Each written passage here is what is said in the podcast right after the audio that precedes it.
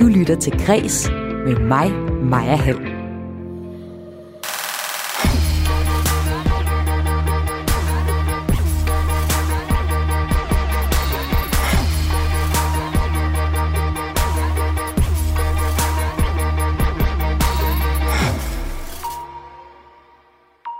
Vi syntes, man begik blodig uret mod et fortidsminde. Sådan lød kritikken fra en af dem, der klagede over, at det gamle støvede Nyborg Slot skulle fikses til et projekt, der var over 350 millioner kroner dyrt. En ren tivolisering af kulturarv, sagde kritikerne, og de fik ret.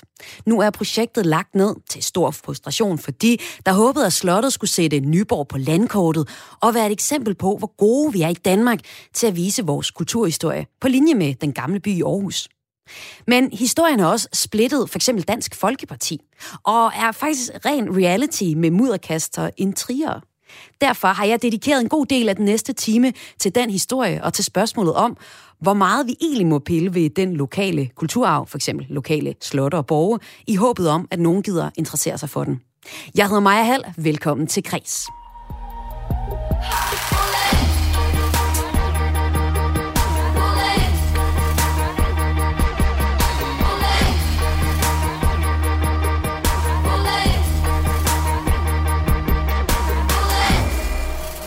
Hver mandag stiller jeg skarp på én enkelt historie eller person, der er særlig interessant, og så giver jeg plads til, at vi fordyber os i historien. historien.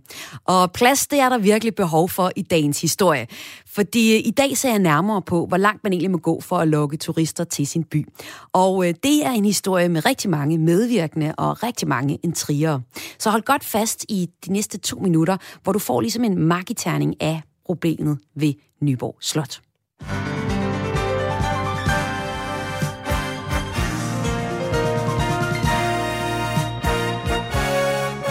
Et støvet slot, som få uden for Nyborg engang har interesseret sig for, fordi det var en meget sej borg, er lige nu centrum for en voldsom diskussion. Det her det var et projekt, der ville rive store dele af Nyborg Slotsanlægget ned, og så bygge oven på det eksisterende. Og det kunne jeg faktisk ikke forstå. Og jeg, øh, jeg, gjorde, jeg gjorde det, at jeg øh, øh, tog telefonen og ringede lidt rundt, og øh, de udtrykte så, at mange af dem var, øh, flere af dem var folk med, øh, med, med faglig indsigt, Øh, og nogen havde været til stede øh, ved borgermøder i Nyborg, hvor de var blevet buet ud af, af Realdania og Slots- og Kulturstyrelsen og, og, og Nyborgs borgmester, og især den lokale museumsdirektør, Allan Porsmose, som har fået ideen til projektet, øh, fordi man ville ikke høre på en modstand. Dansk Folkepartis næstformand Morten Messerschmidt har kaldt støtter af projektet vanvittige mennesker, der ville gøre Nyborg Slot til et fuldstændigt misfoster af modernitet. Det har så fået en DF-politiker på Fyn til at droppe partiet, fordi byggeprojektet er så vigtig en sag for ham. For det over 350 millioner kroner dyre renoveringsprojekt af Nyborg Slot skulle for alvor sætte byen på Danmarks og verdenskortet. Nyborg Slot er jo sådan et middelalder renaissance øh, levn, kan man sige, som er forbundet til en masse mere eller mindre folkelige historier, og som er forbundet til også en eller anden politisk bevaring, og dermed sådan en kulturarv, kan man sige. Og det projekt, der er gang i nu, er sådan et led i en større trend, der har været nogle år, hvor man ligesom har ment, at kulturarven kan kun komme til sin ret, den kan kun blive oplevet ved, at man bygger nogle store, dyre øh, oplevelsescentre. Nyborg Slot skulle genskabes som et firlænget fæstningsværk med et slotstårn på 22 meter. Men projektet, har været 10 år undervejs, bliver nu stoppet af klagenævn. Og det har fået borgmesteren i Nyborg til at række ud mod Christiansborg og kulturministeren for at høre, om man ikke kan tolke museumslovgivningen til projektets fordel. Ender Nyborg Slot med at blive opgraderet i et projekt til over 350 millioner kroner? Og hvor langt må man gå for at gøre noget til en stor publikumsbasker, uden at drive vold på den originale kulturarv? Det undersøger jeg i dag i Kreds. Og det gør jeg sammen med dig, Carsten Jarner Olsen, journalist på lokalredaktionen Nyborg Fyns Stiftsidende. Velkommen til. Tak skal du have. Det her det er en historie med mange øh, interessenter. Og jeg har valgt at invitere dig ind, fordi at, øh, jeg på nogen måde håber på, at vi kan, vi, vi kan have en lidt objektiv tilgang til, til den her historie. Hvis du havde lagt mærke til det, så var det sådan noget Dallas-musik, jeg lagde under øh, introen her. For jeg synes, det er lidt sådan en dramatisk sæbeopera, vi har gang i. Det synes jeg er meget passende. Altså, det, der er meget af det, der minder lidt om de der ridderturneringer, der fandt sted på torvet i Nyborg i middelalderen. Præcis. Carsten, lige for at få lidt ord på, hvem du er. Altså, hvorfor blev du øh, lokal journalist i første omgang? Ja, jeg, jeg, jeg tror ikke, jeg blev lokaljournalist sådan i første omgang. Jeg blev journalist, der jeg ville være, siden jeg var en teenager, men øh, jeg blev fanget af lokaljournalistikken. Øh, I min praktiktid på Ærø for snart mere end 30 år siden.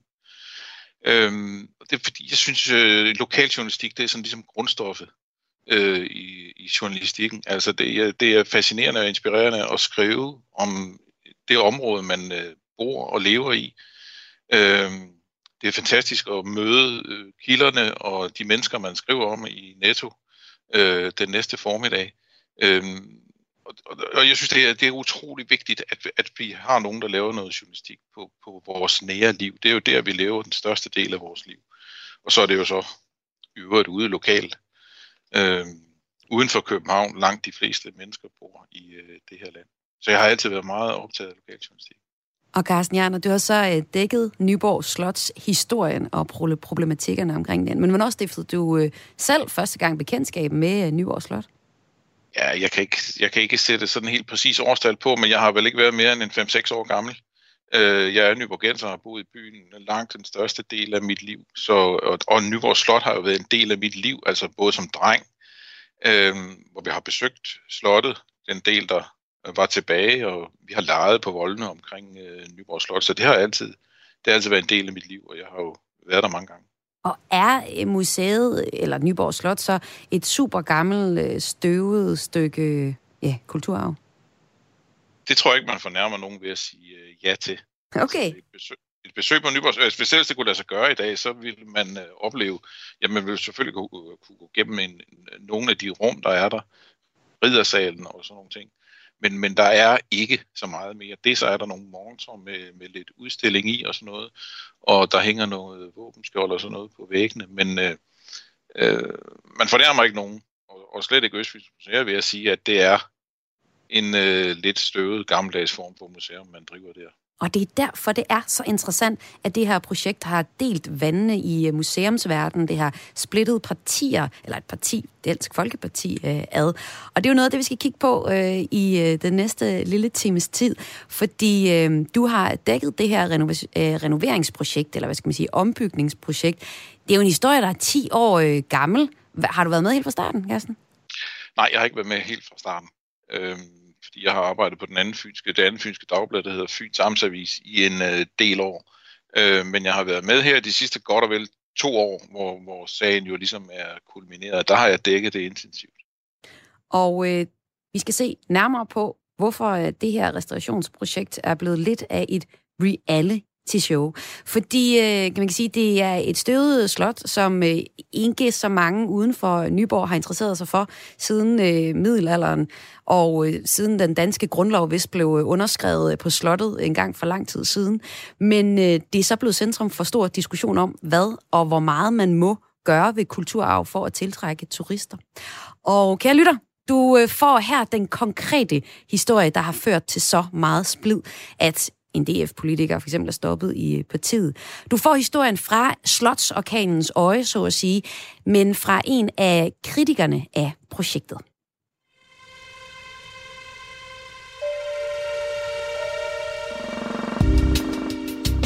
I februar 2018 støder Frederik Simsen tilfældigt på det over 350 millioner kroner dyre byggeprojekt på Nyborg Slot. Og jeg tænkte indledningsvis, da jeg så det, at jeg havde nok ikke fulgt med, for jeg var ret overrasket over, hvor, hvor voldsomt og, og, og stort et projekt det var, hvor moderne det var. Og så øh, var jeg vidne om, fordi jeg kender Nyborg og er kommet i Nyborg som, som dreng, at det her det var et projekt, der ville rive store dele af Nyborg Slotsanlægget ned, og så bygge oven på det eksisterende. Og det kunne jeg faktisk ikke forstå. Øh, og jeg, jeg googlede lidt, og så kunne jeg se, at der havde været kritiske røster tilbage fra 2016, hvor man første gang fremlagde et projekt, og så ellers løbende op til, til 17 og 18. Øh, og jeg, øh, jeg, gjorde, jeg gjorde det, at jeg øh, øh, tog telefonen og ringede lidt rundt til nogle af de skribenter, Og øh, de udtrykte så, og mange af dem var, øh, flere af dem var folk med, øh, med, med faglig indsigt, øh, og nogen havde været til stede øh, ved borgermøder i Nyborg, hvor de var blevet buet ud af, af Realdania og Slots- og Kulturstyrelsen og, og, og Nyborgs borgmester, og især den lokale museumsdirektør, Allan Porsmose, som har fået ideen til projektet, øh, fordi man ville ikke høre på en modstand. Frederik Simpson starter på baggrund af blandt andet projekt Nyborg Slot, Foreningen Kultur og Arv, der arbejder for at bevare dansk kulturarv. Flere satte mig så i forbindelse med, med andre, jeg kunne ringe til, og jeg lavede så over et par dage i marts 2018, øh, 12, øh, 16 opkald til øh, forskellige øh, fagskikkelser i bevarings- og museumsmiljøet i Danmark. Og de sagde alle over en kamp, at det her det var et projekt, ingen andre ville få lov til. Det var kun fordi det var Slots- og Kulturstyrelsen, som er bygherre i Nyborg, og de ejer øh, af Nyborg Slot på statens vegne, og så forvalter de vores fredningslove. Og det vil sige, at det er også dem, der kan give dispensation, hvis man skal omgå fredningslovene. Og det var der jo behov for her. Så hvis ikke det var Slots- og Kulturstyrelsen, der havde været afsender, så ville man aldrig have fået lov. Og alle mente over en kamp, at det her det kunne ikke gennemføres uden at ødelægge øh, den kulturarv, som, øh, som Nyborg Slot er. Og det er alligevel en ret interessant pointe. Altså, kritikere af Nyborg Slotsprojektet råber op om det problem, at det på sin vis både er regeringen, der giver lov til at bygge på det fredede slot, og regeringen, der gennem kommunen ejer slottet. Jamen jeg vil sige, der, jeg beslutter mig for at gå ind i sagen, fordi øh, det museumsfolkene, øh, som jeg taler med, jo fortæller, at det her det kan ikke gøres, uden at slottet, øh, hele anlægget, vil tage stor skade. Jeg vil sige, det er meget vigtigt, at man sondrer. Der er ikke tale om, om, øh, om en renovering alene. Der er jo tale om det, de kalder en revitalisering, og det er et ord, man bruger for at øh, godskrive en, en meget stor ændring af området. Der er ingen, der er imod renovering, øh, og i, i Nyborg-tilfældet tror jeg, vi skal bruge ordet restaurering, fordi det er jo meget fint gammelt øh, by, bygningsværk, øh, som daterer øh, mange hundrede år tilbage, som selvfølgelig trænger til at blive restaureret, fordi tiden slider på sådan en bygning. Der er ingen, der er imod restaurering. Men det mærkelige er, at behovet for at formidle en historie i Nyborg, og det her, den her omstændighed, at, at det hus, øh, den bygning, trænger til at blive øh, restaureret, det så peger på, at man automatisk skal bygge 2.000 kvadratmeter betonbyggeri øh, med øh, 12 toiletter og støbt kælder midt i et fredet fortidsminde. Øh, det, øh, det, det er det er hinsides enhver form for logik, og øh, man kan sige, det var, det var derfor, jeg besluttede mig for at finde ud af, hvad der var op og ned i sagen. Han går derfor i gang med at undersøge, om der er noget at komme efter i projektet, altså om projektet kan erklæres ulovligt. Fordi det er klart, at hvis, øh, hvis, hvis, hvis det bare havde været øh, mig, der synes, det her var for voldsomt, øh, så, øh, så var jeg stanset der. Men jeg taler med museumsfolk og folk i bevaringsverdenen, og de siger alle, at øh, det her det er voldsomt, det kan ikke gennemføres uden at øh, medføre øh, uoprettelige skader på anlægget. Og hvem er det, der for eksempel og, siger det? Jamen, det, det er folk, som, øh, som sidder på Nationalmuseet. Det er folk rundt omkring på de statsanerkendte museer. Øh, og det er folk, som alle har en holdning, men som ønsker at være øh, anonyme. Det er sådan, at øh, i museumsverdenen i dag, at det ikke øh, god skik at kritisere andre museer. Og det vil sige, at folk sidder med deres faglighed øh, og, øh, og øh, diskuterer selvfølgelig internt, men det kommer ikke ud. Så det jeg kunne se, det var, at ret vigtige fagstemmer i debatten øh, jo slet ikke kom til ord. Nu skal vi lige huske på, at den her historie bliver fortalt af formanden for Foreningen Kultur og Arv, Frederik Simsen.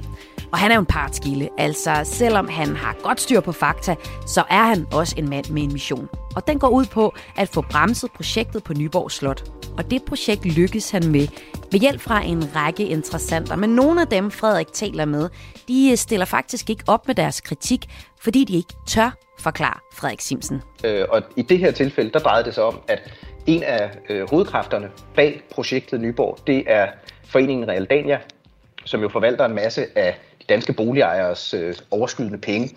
Og, øh, og Realdania har åbenbart for vane ikke at behandle kritikere af deres projekter særlig godt. Så alle over en kamp var bange for at komme i Realdanias sorte bog hvis man sagde noget. Så du havde på den ene side museumsmiljøet, som ikke udtaler sig øh, i, en, i en blanding af, af, af kollegial øh, respekt, øh, og, øh, og så havde du øh, bevarings- og fredningsfolkene på den anden side, som egentlig ikke brød sig om at udtale sig, fordi de jo netop skulle øh, tækkes øh, Realdania, som er kendt for at give penge til øh, netop fredede øh, huse eller bevaringsværdige huse. Alligevel lykkedes det. Frederik Simsen og andre kritikere finder ud af, at de tilladelser, der skal gives for, at projektet kan blive til noget, ikke er blevet givet. Da vi modtager afgørelsen fra klageinstansen, der er vi øh, lettet, men vi er ikke overrasket. Jeg kan ellers læse, så... at nogle af de andre klageinstanser øh, reagerer overrasket på det. For eksempel en artikel fra øh, Politiken. Øh, nogle af dem, der klagede, øh, der sagde, at de var overrasket over, at det egentlig de blev taget seriøst, deres klager man kan sige, i, i en sag som den her, hvor man går op imod staten, og hvor staten har besluttet sig for at gennemføre så stort og voldsomt et projekt, og der er lagt meget prestige i det, og det er de to store fonde, AP Møller og så foreningen Realdania, der er, der, der er indover, så er det klart, at, øh, at øh, mange havde forventet, at selvfølgelig ville staten bare give sig selv lov.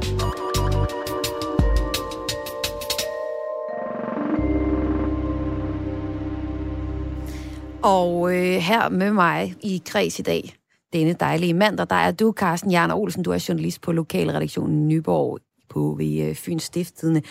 Og nu har vi jo så fået historien fortalt fra den start til, til nu, men af en af parterne i sagen, altså Frederik Simsen fra Foreningen Kultur og Arv. Så nu kan jeg jo godt tænke mig at høre øh, dig, Carsten. Altså, kritikerne bliver buet ud. Har det noget hold på sig? Altså ikke som jeg øh, husker det. Altså kritikerne er jo kommet til ord i alle mulige sammenhænge. Og det var faktisk også, øh, det er jo hele årsagen til, at det endte med en, en yderligere behandling i Miljø- og Fødevareklagenævnet. Det var jo, at man øh, gav kritikerne ekstraordinær mulighed for at komme til ord med den ene klage efter den anden øh, klager, der blev afsendt for sent, og hvor man så alligevel udskød tidsfrister for at sende klagerne. Øhm, så så altså, jeg vil nok sige, at Frederik Simsens udlægning, den er, ja, det er jo en partsudlægning, må man nok sige. Altså, man kan jo også diskutere, han, han, han nævner jo også noget om, at der er store dele af Nyborg Slot, der skal rives ned for at give plads til det nye. Øh, det er jo ikke rigtigt. Øh, der er jo ikke som sådan noget, der skal rives ned. Der er revet to bygninger ned, som ikke har noget med slottets historie at gøre. To garnisonsbygninger, som blev anlagt af militæret til at bevare krudt og kugler i øh, for, for godt og vel 100 år siden. Øh, så, så man skal jo være opmærksom på, at, at det er virkelig et partsindlæg, vi hører her fra en mand, der har dannet en forening med det ene formål at øh, få stoppet Nyborg Slotsprojektet. Så, og, det, og det er jo Frederik Simsens udlægning af det, og det er, det er sådan, han har oplevet det. Men, men jeg tror ikke, det er noget, der sådan øh, fuldt ud kan dokumenteres af, hvad der virkelig er sket. Men har han ret i den pointe om, at det er ret opsigtsvækkende, øh, eller det er en ret opsigtsvækkende historie på den måde, at det den ikke har fået særlig meget opmærksomhed fra øh, sagen til øh, start. Altså, at der ikke er blevet hørt særlig mange øh, parter i, i sagen, da, da man starter det her projekt? Jo, men det, det er der jo også. Altså, det er jo 10 år siden, man øh, startede det her projekt. Øhm, og sådan de første år, så der blev udskrevet en arkitektkonkurrence, øhm, hvor vinderen så blev udpeget under meget, meget stor opmærksomhed. Mm. Altså, og, og, og sagen har jo været genstand for alle tænkelige øh, vurderinger. Der er jo ikke, der er jo stort set ikke den kvadratmeter jord på Slotsholmen, hvor, hvor slottet i Nyborg ligger der ikke er endevendt af arkeologer. Øh, det byggeri, man gerne vil lave derop, det er endevendt i alle ledere instanser. Det har været gennem statens bygningstilsyn. Øh, og der, der ligger vurderinger og beskrivelser af snart sagt øh, hver en sten, der skal lægges i det nye byggeri. Så øh, det, er jo ikke, det, er jo ikke en, det er jo ikke noget, der er kommet ud af den blå luft for et par år siden, det her. Øh, og, og projektet har jo været meget omtalt i alle de 10 år, det faktisk. Øh, det faktisk har kørt. Det kan godt være, at det ikke er nået til København, men, øh, men øh, uden for Valby Bakke, der er projektet øh, har været meget omtalt i, i alle de 10 år, der arbejder med det. Det kan godt være, at det ikke er noget til København. Det er altså heller ikke noget til min øh, næsetip, fordi jeg må indrømme, at jeg bare tænkte, nå ja, fint nok, hvis de bygger om på et slot. Altså, det er ikke en overskrift, ja. der sådan har, har taget min opmærksomhed, og jeg bor altså i Midtjylland. Så på den ja. måde er det heller ikke noget ud til hele Danmark. Jeg synes alligevel, øh, der, er nogle, der er nogle flere ting, jeg godt kunne tænke mig lige at vende med dig, øh, som, som øh, Frederik Simsen siger her. Han, han taler om Realdanias sorte bog. Er det noget, du i dit arbejde med den her historie er stødt på? Altså, at, at folk simpelthen er bange for at udtale sig til øh, blandt andet jeres journalister, fordi de er bekymrede for, at øh, Realdania så ikke vil samarbejde med dem, hvis man er kritisk over for dem? Øh, nej, Altså, jeg har selv talt med Real Dania, efter der blev givet afslag i Miljø- og Fødevareklagenævnet. Så kontaktede jeg Real Dania for at høre, jamen, hvad var deres holdning nu til projektet og så videre. Mm. Og der, der, der fik jeg en klar melding, jamen, de stod stadigvæk bag projektet. Mm. Øhm, så, så det har jeg ikke oplevet. Altså, jeg, jeg, jeg, jeg tror nok, det kan være rigtigt, at øh, altså, Real Dania er jo magtfuld på den måde, at de sidder på rigtig, rigtig mange penge, som kan bruges til rigtig mange gode ting, restaureringer og, og kulturarv, og de er jo involveret i mange ting. Øhm, og det er jo også sådan, at Real Dania øh, i andre tilfælde, øh, det ved man jo, at de har jo øh, trukket de har jo trukket deres støtte til projekter, hvis der har været for meget modstand, eller hvis der er for meget lokal modstand mod det, eller et eller andet. Så er det jo rigtigt, at så ønsker Real Dania ikke at være en del af det. De forudsætter jo ligesom, at der er en folkelig lokal opbakning til projekterne. Men jeg har aldrig hørt om, og jeg har heller ikke selv stødt på noget, der, der tyder på, at de skulle have sådan ligefrem have en sort bog. Så hvis man kritiserer et Real Dania-projekt, at man så øh, aldrig vil kunne få støtte fra Real Dania. Det, øh, men det kan være, at Frederik Simsen har jo. Det ved jeg ikke. Det er i hvert fald sådan, han, øh, han udlægger det. Øhm, noget, jeg ved, du så til gengæld øh, har nogen, du har talt rigtig meget med, det er lokalbefolkningen og øh, folk lokalt omkring Nyborg Slot. Og øh, hvad siger de til det her byggeprojekt? Jamen, det er, jo, det, er jo, det, er jo, det er jo selvfølgelig lidt blandet, men, men det er jo ikke sådan, der er en, en stor folkelig lokal modstand mod det her byggeprojekt. Der er selvfølgelig mange, eller nogen, der synes, at, øh, at den ringmur, man vil bygge deroppe, det er for voldsomt, at det er for grimt, og det er for stort et indgreb, og det er for stort til at have i området. Men der er jo ikke sådan, der har jo ikke, der har ikke været nogen folkelig modstand, der har ikke været underskriftsindsamlinger, som der var for eksempel, med, da man lavede Koldinghus. Der har ikke været underskriftsindsamlinger, eller stribevis af læserbrev øh, i forbindelse med det her projekt. Altså, og den modstand, der har været, den er jo kommet her inden for de sidste par år, hvor sagen ligesom er, er blevet trukket frem i lyset på grund af de der klagesager, der har været. Men man kan, ikke, man kan ikke med nogen ret sige, at der er stor folkelig modstand i Nyborg mod projektet. Det kan man ikke. Så der er måske øh, tværtimod nogle øh, lokale, der er rigtig trætte af, at projektet lige nu er, er strandet. Hvad siger for eksempel øh, restaurationsbranchen og caféer, cafélivet til, til det her? Jamen, øh, øh, altså hotelbranchen og cafélivet, restaurationer og byens forretninger, de er jo, de er jo voldsomt øh, negativt berørt af det her. Altså, vi har lige i vores avis bragt en historie om, om hotellerne, øh, der jo ligefrem har lagt øh, deres strategi de kommende år an på, at øh, Nyborg Slot skulle åbne i 2023 og trække Hold op. jo op mod, man, man satte jo på op mod 100.000 gæster på det nye øh, Nyborg Slot. Så der er jo ligefrem, altså de lokale folk i turistbranchen har jo ligefrem lagt deres forretning an på, at det her projekt skulle øh, blive til noget. Og er det realistisk, at de kunne få så meget ud af øh, sådan et projekt her? Ja, det, nu er jeg jo ikke, jeg er jo ikke ekspert på området, og, og ekspert på, hvad, hvor mange mennesker sådan en attraktion kan, kan tiltrække. Mm. Men, men Østfyns Museer har jo anslået, at det vil være omkring 100.000 mennesker, mm. baseret på erfaringer fra andre steder. Øhm, og som Østfyns Museer siger, så er det ovenikøbet øh, øh, lavt sat. Okay. Så man regner altså med, at det her kunne være en rigtig publikumsbasker, ja. hvis det bliver til noget. Ja. Og det er jo så meget, at øh, lokalpolitikeren Carsten Kusk fra øh, Dansk Folkeparti øh, har slået sig op på den her sag og bakker op om den. Det gør øh, Morten Messerschmidt, øh, næstformand i Dansk Folkeparti, så ikke. Og det har jo så faktisk betydet, at Carsten Kusk har meldt sig ud af partiet. Hvordan øh, kunne det gå så vidt? Ja, nu tror jeg, nu tror jeg Nyborg Slotsagen er nok kun en del af problematikken i Carsten Kusk forhold til Dansk Folkeparti. Der har været andre sager øh, lokalt gennem tiden, som har gjort hans øh, forhold til hans nu foranværende parti temmelig anstrengt. Men øh, øh, jeg ved da, at Carsten Kusk angiveligt fik, øh, fik øh, indtil flere mails fra Morten Messersmith efter, at, øh, at han havde udtrykt støtte til Nyborg Slot-projektet øh, i byrådet. Øh, og jeg har jo også talt, selv talt med Morten Messerschmidt, som jo er, er arv modstander af projekter. Han synes simpelthen bare, at det er for grimt, og det øh, kan ikke nytte noget. Øh, så, så, men jeg tror, jeg, tror, jeg tror kun, det er en del af det. Nyborg Slot er kun en del af Carsten Kusks exit. Det er ikke, øh, men det er dråben, der fik bære til at flyde over, tror jeg. Mm. Ja, og altså det her, du siger det her der med, det er grimt. Altså, der, jeg kan se, der, når jeg læser om, øh, om historien her, så er der mange følelser involveret i det. Også bare sådan en umiddelbar ja. følelse, at folk synes simpelthen, det er grimt. Et grimt projekt. Ja. Vi vil ikke have noget, der ser så grimt ud. Øh, hvordan kommer det til at se ud, hvis det kommer til at blive bygget, som planen er nu? Jamen, øh, det der er planen, det er at lave altså, en delvis ringmur, i hvert fald på to, to sider med øh, ringmur. Men ringmur, kan, hvor grim kan den være? Ja, det er jo, som du siger, det er jo, det er jo en, en personlig ting. altså, det, det, det, det eneste folk har set, det er jo nogle visualiseringer, ja. visualiseringer af, hvordan det kommer til at se ud. Ja.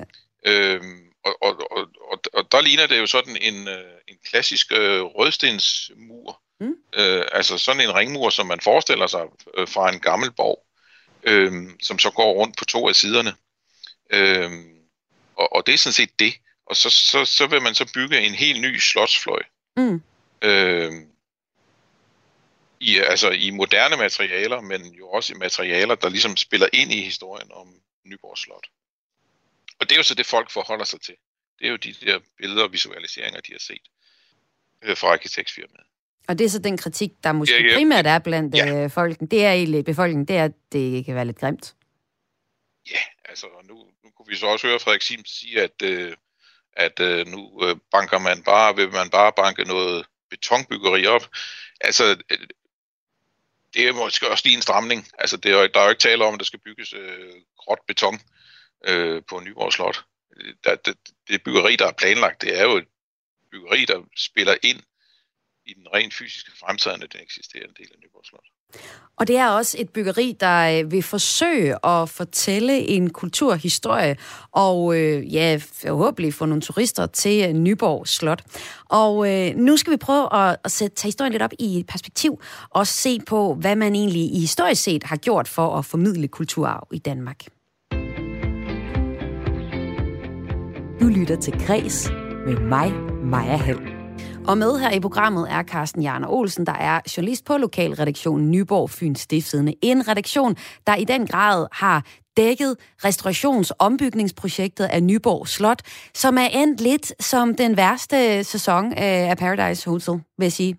Og øh, nu løfter vi den historie lidt op i et perspektiv, eller vi går op i et perspektiv og ser på historien.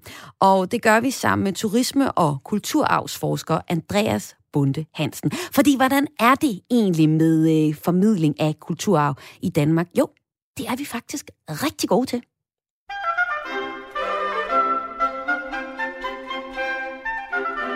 Et af de allerførste meget folkelige museer, hvor alle mennesker kan komme ind på gaden, et af de første i verden, det ligger i København.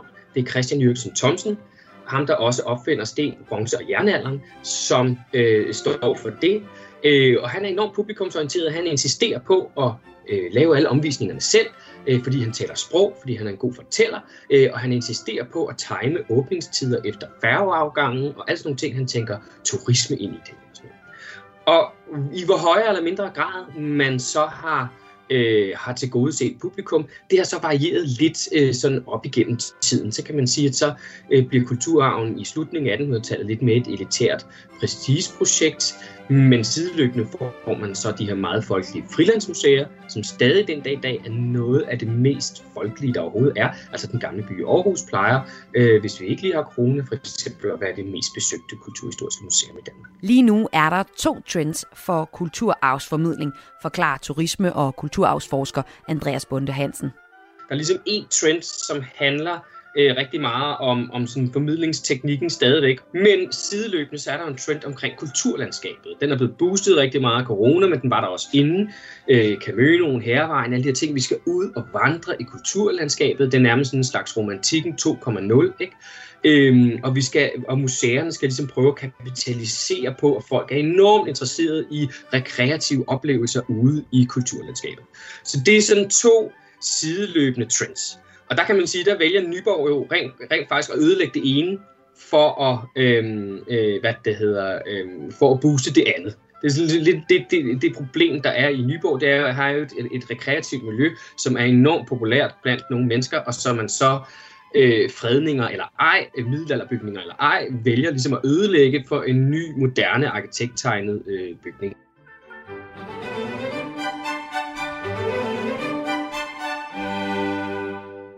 Projektet med Nyborg Slot deler både befolkningen og politikerne og museumsverdenen.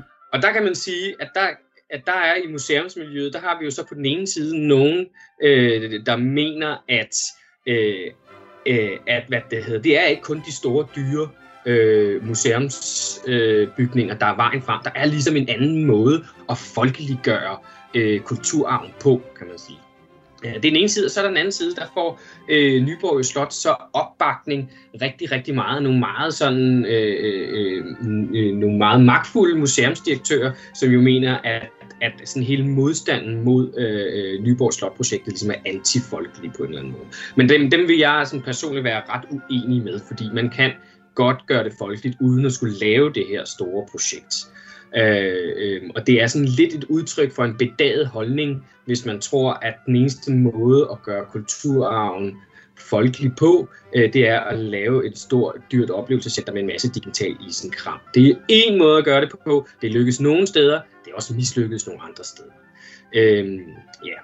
Og så kan man så sige, det, det, det der så lidt er problemet med den anden fløj, altså fløjen, øh, som gerne vil ligesom bevare det rekreative miljø, øh, og lave en anden type øh, øh, kulturarvsoplevelse, det er også, det er en meget, meget broget forsamling. Altså på den ene side, på, på, på oplevelsescentersiden, har vi ligesom nogle, nogle meget magtfulde øh, folk i den kulturelle øh, centraladministration. Vi har nogle, et par meget, meget magtfulde museumsdirektører, som støtter op, op, op om det. På den anden side, så har vi en, en noget mere broget forsamling, hvor vi har øh, alt fra nogle meget, meget entusiastiske, eller for ikke at sige ekscentriske øh, lokalpatrioter, der bliver støttet af andre lokalpatrioter med lignende modstand fra andre steder, f.eks. Bornholm, hvor vi har en helt anden, egentlig en helt anden situation, men en modstand, der ligner den meget, rigtig meget til nogle folk, der egentlig er ret innovative turisme som bare ligesom mener, at den bedste måde at lave bæredygtig turisme i Nyborg på, det er at, at, at sikre det rekreative miljø frem for at, at ligesom kompromittere det. Ikke?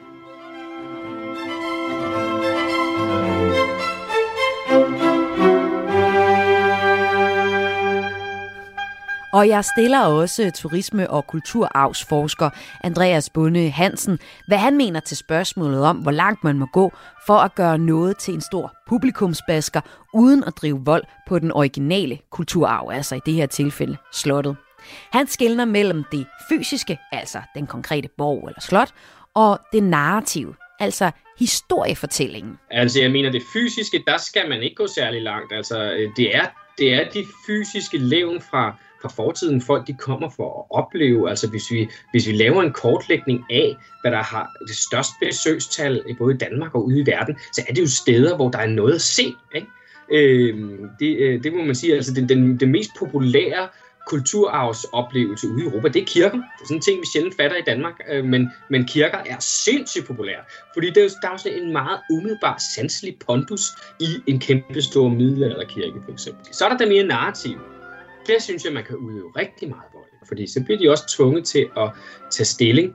Ikke sådan, så alle museerne nødvendigvis skal være øh, decideret aktivistiske museer, slet ikke. Men derfor kan man godt vinkle tingene øh, øh meget mere, end man gør.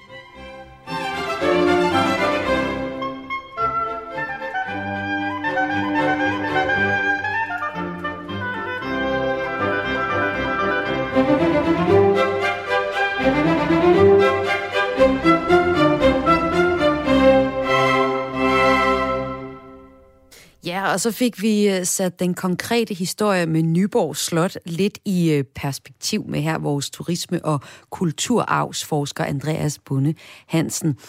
Og lad os også prøve at se, om vi kan sætte det lidt i øh, perspektiv. Øh, historien her, Carsten Jerner, du er journalist på Lokalredaktionen Nyborg, og øh, har fulgt den her historie. Altså, vi, vi hører jo her øh, Andreas sige, der er nogle forskellige, øh, hvad skal man sige, genre inden for øh, kulturarvsformidling, og folk ligger sig lidt i nogle forskellige øh, genrer. Hvad jeg kan høre, øh, eller hvad jeg kan høre den her historie, så er de fleste øh, egentlig bare interesseret i at lave et stort fedt projekt, og tænker ikke så meget på en anden genre, altså hvor man bruger det rekreative område, som øh, Nyborg Slot også er. Eller er der nogen, der overhovedet bakker om det, Carsten? Ja, det, altså, det, det er der, og, og, og jeg synes heller ikke, det er helt rigtigt at sige, at man ødelægger et, øh, et stort rekreativt område. Altså man bygger en ringmur der, hvor der øh, formentlig engang for mange, mange år siden rent faktisk var en ringmur. Men hele voldanlægget omkring øh, Nyborg øh, og omkring slottet, altså det forbliver jo fuldstændig intakt. Mm. Øh, øh, han, øh, jeg var lige ved at sige øh, tværtimod, fordi der har Slots jo også en plan om, at, øh, at bringe hele voldanlægget sådan øh, lidt tilbage til, til det oprindelige tilstand, som det var som et fæstningsværk. Så der er jo ikke, der er jo ikke tale om, at der er nogen, der vil ødelægge rekreative områder. Øhm, men, men, men, men det er jo rigtigt, at, at, at, at den her sag, den, den øh, viser jo rigtig godt, at der, der ligesom er to, to lejre, når det gælder kulturarv. Altså der er den lejr, som synes, at øh, jamen, kulturarven, det er de rester af den, der nu ligger rundt omkring, og øh, det skal vi lade ligge, og så må vi... Øh, så må vi prøve at finde ud af, hvordan vi kan finde, øh, formidle historien om, dem. Og så er der den anden lejr, som, som jo mener, at øh, øh, vores kulturarv er vigtig, og det er rigtig vigtigt, at vi også får formidlet historien om det. Altså, øh, de siger jo ligesom, jamen hvad kan det nytte, vi har et historisk slot liggende i Nyborg. Øh, du har selv nævnt, at, øh, at du som en dårlig øh, kendt til eksistensen af det. Mm. Hvad kan det nytte, vi har et historisk slot liggende, hvor der har boet, ja nu kan jeg ikke huske, hvor mange konger det er, der har boet der, hvor øh, det, der kan betragtes som Danmarks riges egentlig oprindelige grundlov blev det daværende parlament, Danehofferne, rent faktisk holdt deres møder. Hvad kan det nytte, hvis det ligger som en, øh, en, en støvet sag, som, øh, som, hvor man ikke rigtig kan få formidlet den historie, som det jo også fortæller. Det er jo de to lejre, der er. Og hvor Nyborg Slot-projektet jo repræsenterer den lejr, der siger, jamen, øh, kulturarven og historien tilhører os alle sammen, og derfor har vi også alle sammen ret til at få fortalt historien på en ordentlig måde og på en måde, så vi forstår den. Var I overrasket på redaktionen dengang, at, øh, at, at projektet blev øh, erklæret ulovligt? Ja, det tror jeg alle var. Altså nu, nu, er, nu øh, det er jo ikke som sådan blevet erklæret ulovligt. Det, der er sket, det er, at Miljø- og Fødevareklævene har sagt nej til at give en dispensation mm. til øh, byggeriet. Øh, men jeg tror, at alle øh, i Nyborg, jo også, som vi også har hørt, altså selv mange af modstanderne, var overrasket over, at det rent faktisk blev til et nej. Øhm, og det er jo især begrundelsen fra Miljø- og Fødevareklagenævnet er jo opsigtsvækkende, fordi klagenævnet forholder sig jo rent faktisk slet ikke til projektet. Klagenævnet forholder sig overhovedet ikke til formidlingsprojektet. Altså det, som øh, klagenævnet skriver i sin afgørelse, det er, at hensynet til de formidlingsmæssige interesser ikke opvejer projektets omfattende fysiske og visuelle indgreb i fortidsmindet. Så altså, ja, reelt, ja. siger, ja, reelt siger klagenævnet jo, ikke noget som helst om, hvad det er, der egentlig er galt med det projekt, som de har vurderet. De synes bare, det er for stort og for stort et indgreb. Så man står altså nu med et projekt, hvor man ikke rigtig ved, hvad det egentlig er, der er galt med det. Er det det mest opsigtsvækkende i den her historie? Nej, altså, det, vildeste i, i hele den her sag, det synes jeg jo er, at, øh, at der er et klagenævn, hvor der jo er et øh, folkevalgt flertal, Øh, der, øh, af de syv, der har behandlet den her sag, der er de fire folkevalgte, som ikke har nogen form for sagkundskab. Mm. Er det klagenævn, øh, på grund af nogle klager, øh, en klagesag, der løber over en øh, 3-4 måneder, kan vælte et projekt, som der er arbejdet med i 10 år. Mm. Et projekt, som er godkendt i hoved- og møllehaden, er sagt. Slots- og Kulturstyrelsen, Statens Bygningstilsyn, der er foretaget alle mulige arkeologiske undersøgelser. Der har været den ene kulturminister efter den anden på besøg og talt godt om projektet. Folketingets finansudvalg har godkendt udgifterne øh, til projektet. Og, og der synes jeg, det så, at det vildeste er, at der så er et klagenævn, der er kort før jul, med én stemmes flertal. Én stemmes flertal i et klagenævn kan vælte et projekt, som flere hundrede mennesker jo har arbejdet med igennem 10 år, som den ene myndighed efter den anden har været inde over. Det synes jeg i virkeligheden er det vildeste. Og så er det lidt spændende, hvad der kommer til at ske nu. Altså nu er kulturministeren, hun er selvfølgelig inde over sagen, og hun har øh, kigget på nogle af de forslag, der er kommet til, øh, til hvad, man, hvad man så kunne gøre, når det her store projekt ikke kan blive til noget. Men der er også sådan en måske en lille kattelem i, at man at altså, borgmesteren i Nyborg har jo bedt Folketinget se på, kan man, kan man tolke lidt anderledes på den her afgørelse? Altså, Er, det, er vi sådan lidt halvulovligt, det vi, gang, det vi faktisk ser ske lige nu? Nej, altså det, det handler om, det er jo en tolkning af museumslov. Ja, ja, en tolkning, ja. ja. Øh, og, og det, der så er lagt vægt på her, det er jo museumslovens bestemmelser om, som jo er en forbudslov. Altså, som udgangspunkt er det jo forbudt at foretage indgreb på fredede fortidsminder. Men der er jo også en række bestemmelser i museumsloven om, øh, at det er vigtigt, at man kan formidle vores kulturarv og vores kulturarvshistorie. Og øh, der ser det ud til, at, at, at de paragrafer i museumsloven ikke har spillet så stor en rolle i afgørelsen af den her sag. Men det står der jo rent faktisk i museumsloven. Så hvordan kan man måske alligevel godt få lov til at lave projektet? Jamen, det er, det, er jo, det er jo en rigtig vanskelig sag øh, at have med at gøre, hvis man er politiker inde på Christiansborg, fordi øh, det man jo skal gøre, hvis man, hvis man insisterer på, at der skal laves noget på Slottholmen i Nyborg, så skal man jo gå imod et øh, demokratisk øh, klagenævn. Altså, Miljø- og Fødevareklagenævnet er jo en instans, mm. som, som øh, Folketinget jo selv har besluttet skal være der. Mm. Øhm, som, og, og det er jo en vanskelig sag rent politisk at, at sige, nå ja, altså, ja, det kan godt være, at reglerne er sådan, og det kan godt være, at klagenævnen mener sådan, men øh, vi synes altså noget andet. Så det blæser vi på. Og det er jo den vanskelige, vanskelige øvelse, kulturministeren er i gang med at lave lige i øjeblikket. Hvad oddser I på på, på, på redaktionen, der der kommer til at ske? Jamen altså, hvis du spørger mig... Øh, det gør jeg.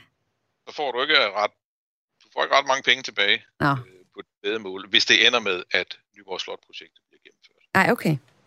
Det tror jeg, det gør.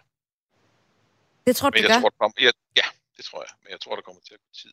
Også i det store projekt, altså fordi man kunne også lave et andet projekt, der var mindre indgriben, hvor man stadig fortæller noget kulturhistorie, men hvor det ikke ligesom er hele det her store byggeprojekt. Ja, men der skal vi jo huske, at øh, det, er jo ikke, det er jo ikke et lokalt projekt, det her i virkeligheden. Det er statens projekt. Det er Folketingets projekt. Øh, som et flertal i Folketinget står bag i finansudvalget og godkendt udgifterne til. Og som øh, kultur, den ene kulturminister efter den anden har sagt, øh, er et godt projekt. Og vores nuværende kulturminister, Joy Mogensen, har jo sagt, at det er et projekt, der er for godt til at lade falde. Mm. Altså, det er, jo, det er jo ikke til at misforstå. Øh, så, det, så derfor så satser jeg mine, mine sparsomme frie midler på, at det, det ender med, at projektet bliver gennemført. Det kan så godt være, at det ikke 100% bliver gennemført i den form. Øh, hvis man skal lave en anlægslov, så kan man jo i sådan en lov selvfølgelig skrive, skrive andre ting ind, end dem, der måske lige præcis er planlagt. Mm. Men som udgangspunkt og, og i sin grundform, så tror jeg, at, øh, at vi vil se et markant projekt gennemført på Slottholm med Nyborg. Det er mit tip. Åh, oh, Carsten, tak for tippet, og tak fordi du var med her i øh, Kreds. Carsten Jarner Olsen, journalist på lokalredaktionen Nyborg Fyns Stifttidene. Og hvis man gerne vil høre mere om det her, Carsten, jamen så er det jo sådan, at på torsdag den 25. der er Nyborgs øh, borgmester, Kenneth Mu, Mus, siger man det? Fra Venstre? Ja, ja. Kenneth, ja. ja. Ja, præcis. Øh, og museumsdirektør og leder af Nyborg Slot, Mette Ladegaard Tørsen, hun er klar til at svare øh, på, eller de er begge to, på et øh, virtuelt læsermøde arrangeret af jer. Så der kan man høre mere, hvis man har nogle spørgsmål til det. Ja. Tak fordi du var med øh, her i dag i Kreds. Ja, tak.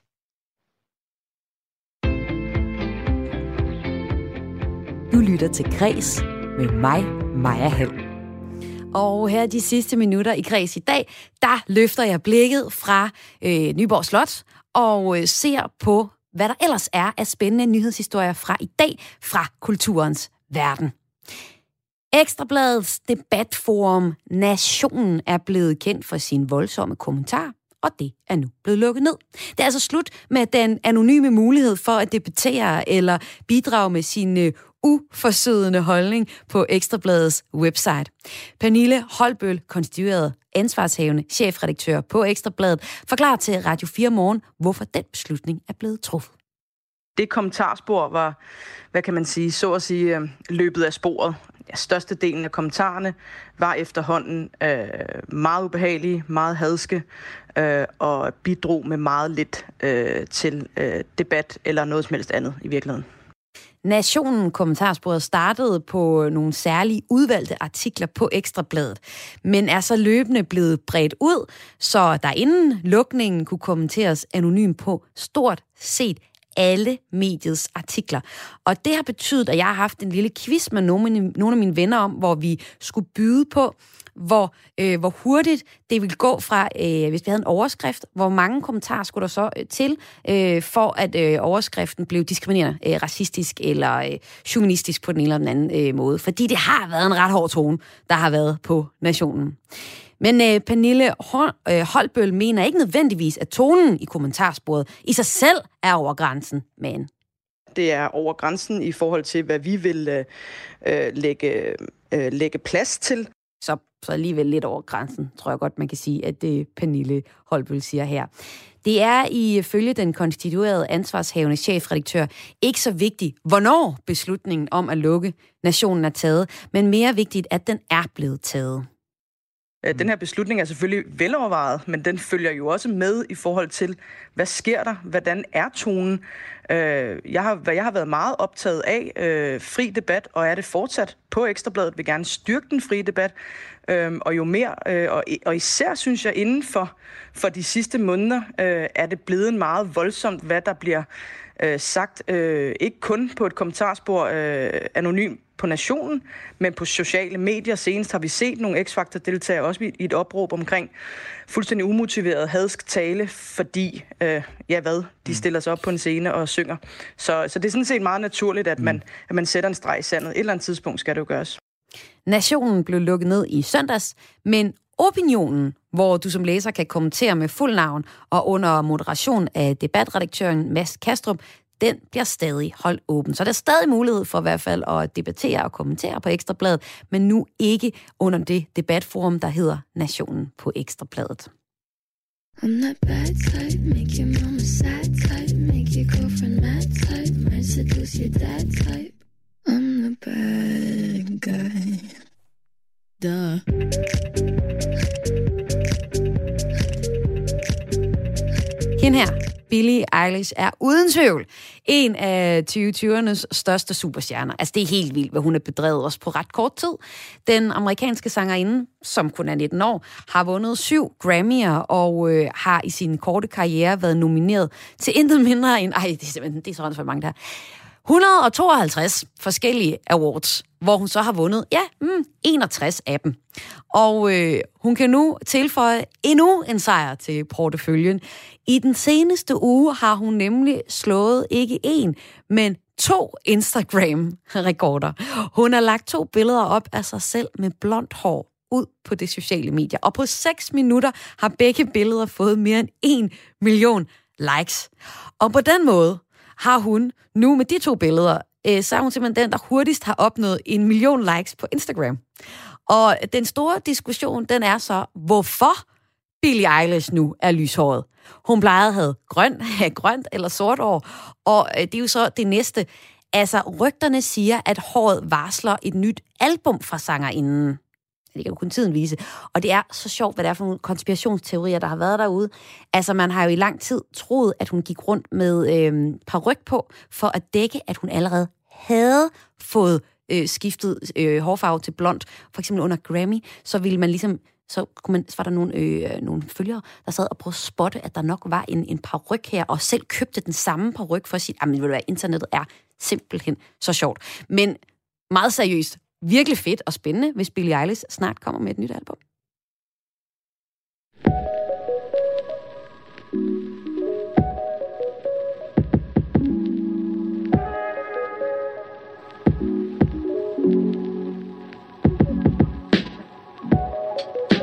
Mit navn er Karoline Kjær Hansen.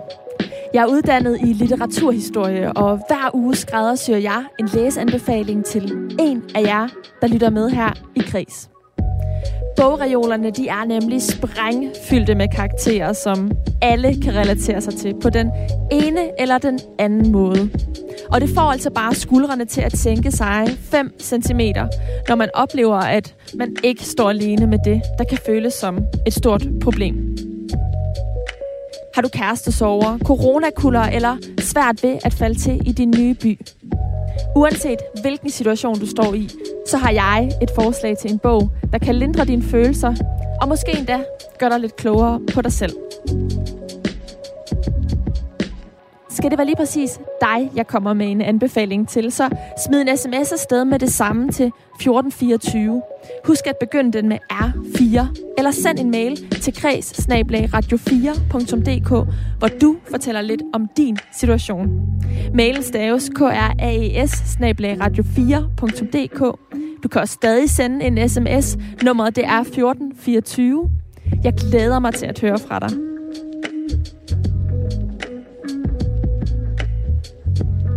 Og det er altså senere på ugen, du kan få en skræddersyet øh, læseanbefaling fra vores øh, litteraturekspert, Karoline Kjær Hansen, hvis du altså sender en øh, sms eller en mail til kreds radio4.dk med et par linjer om, hvad øh, du går og laver. Er du lidt dårlig humør på grund af corona, og hvad var den sidste bog, du læste?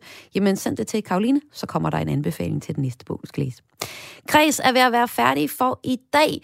Jeg hedder Maja Hall og har været din vært på programmet, og Isa Samuelsen hun har stået for nyhedsoverblikket. Kreds er tilbage igen i morgen og hver eneste dag her på kanalen fra 14.05 til kl. 15.00 med kulturhistorie. Og det aller sidste, der sker her i programmet i dag, det er som end, at jeg spiller et nummer for dig. Det er Lana Del Rey, der har udgivet et nyt album. Det hedder Chemtrails Over the Country Club, og det er titelnummeret fra det album, som du skal høre nu. I'm on the run with you, my sweet love. There's nothing wrong. Contemplating God under the chemtrails over the country club. Wearing our jewels in the swimming pool. Me and my sister just playing it cool under the chemtrails over the country club.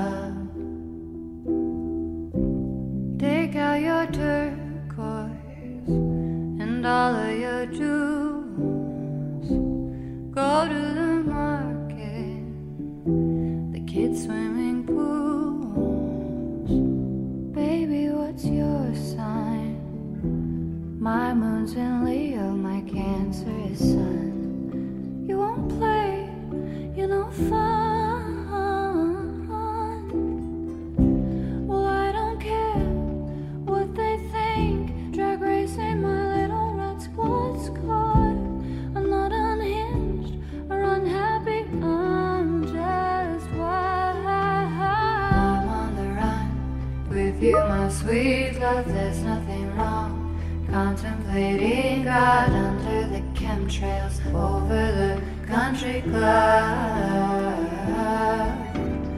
Wearing our jewels in the swimming pool. Me and my sister just playing it cool under the chemtrails over the country club. Meet you for coffee at the elementary school.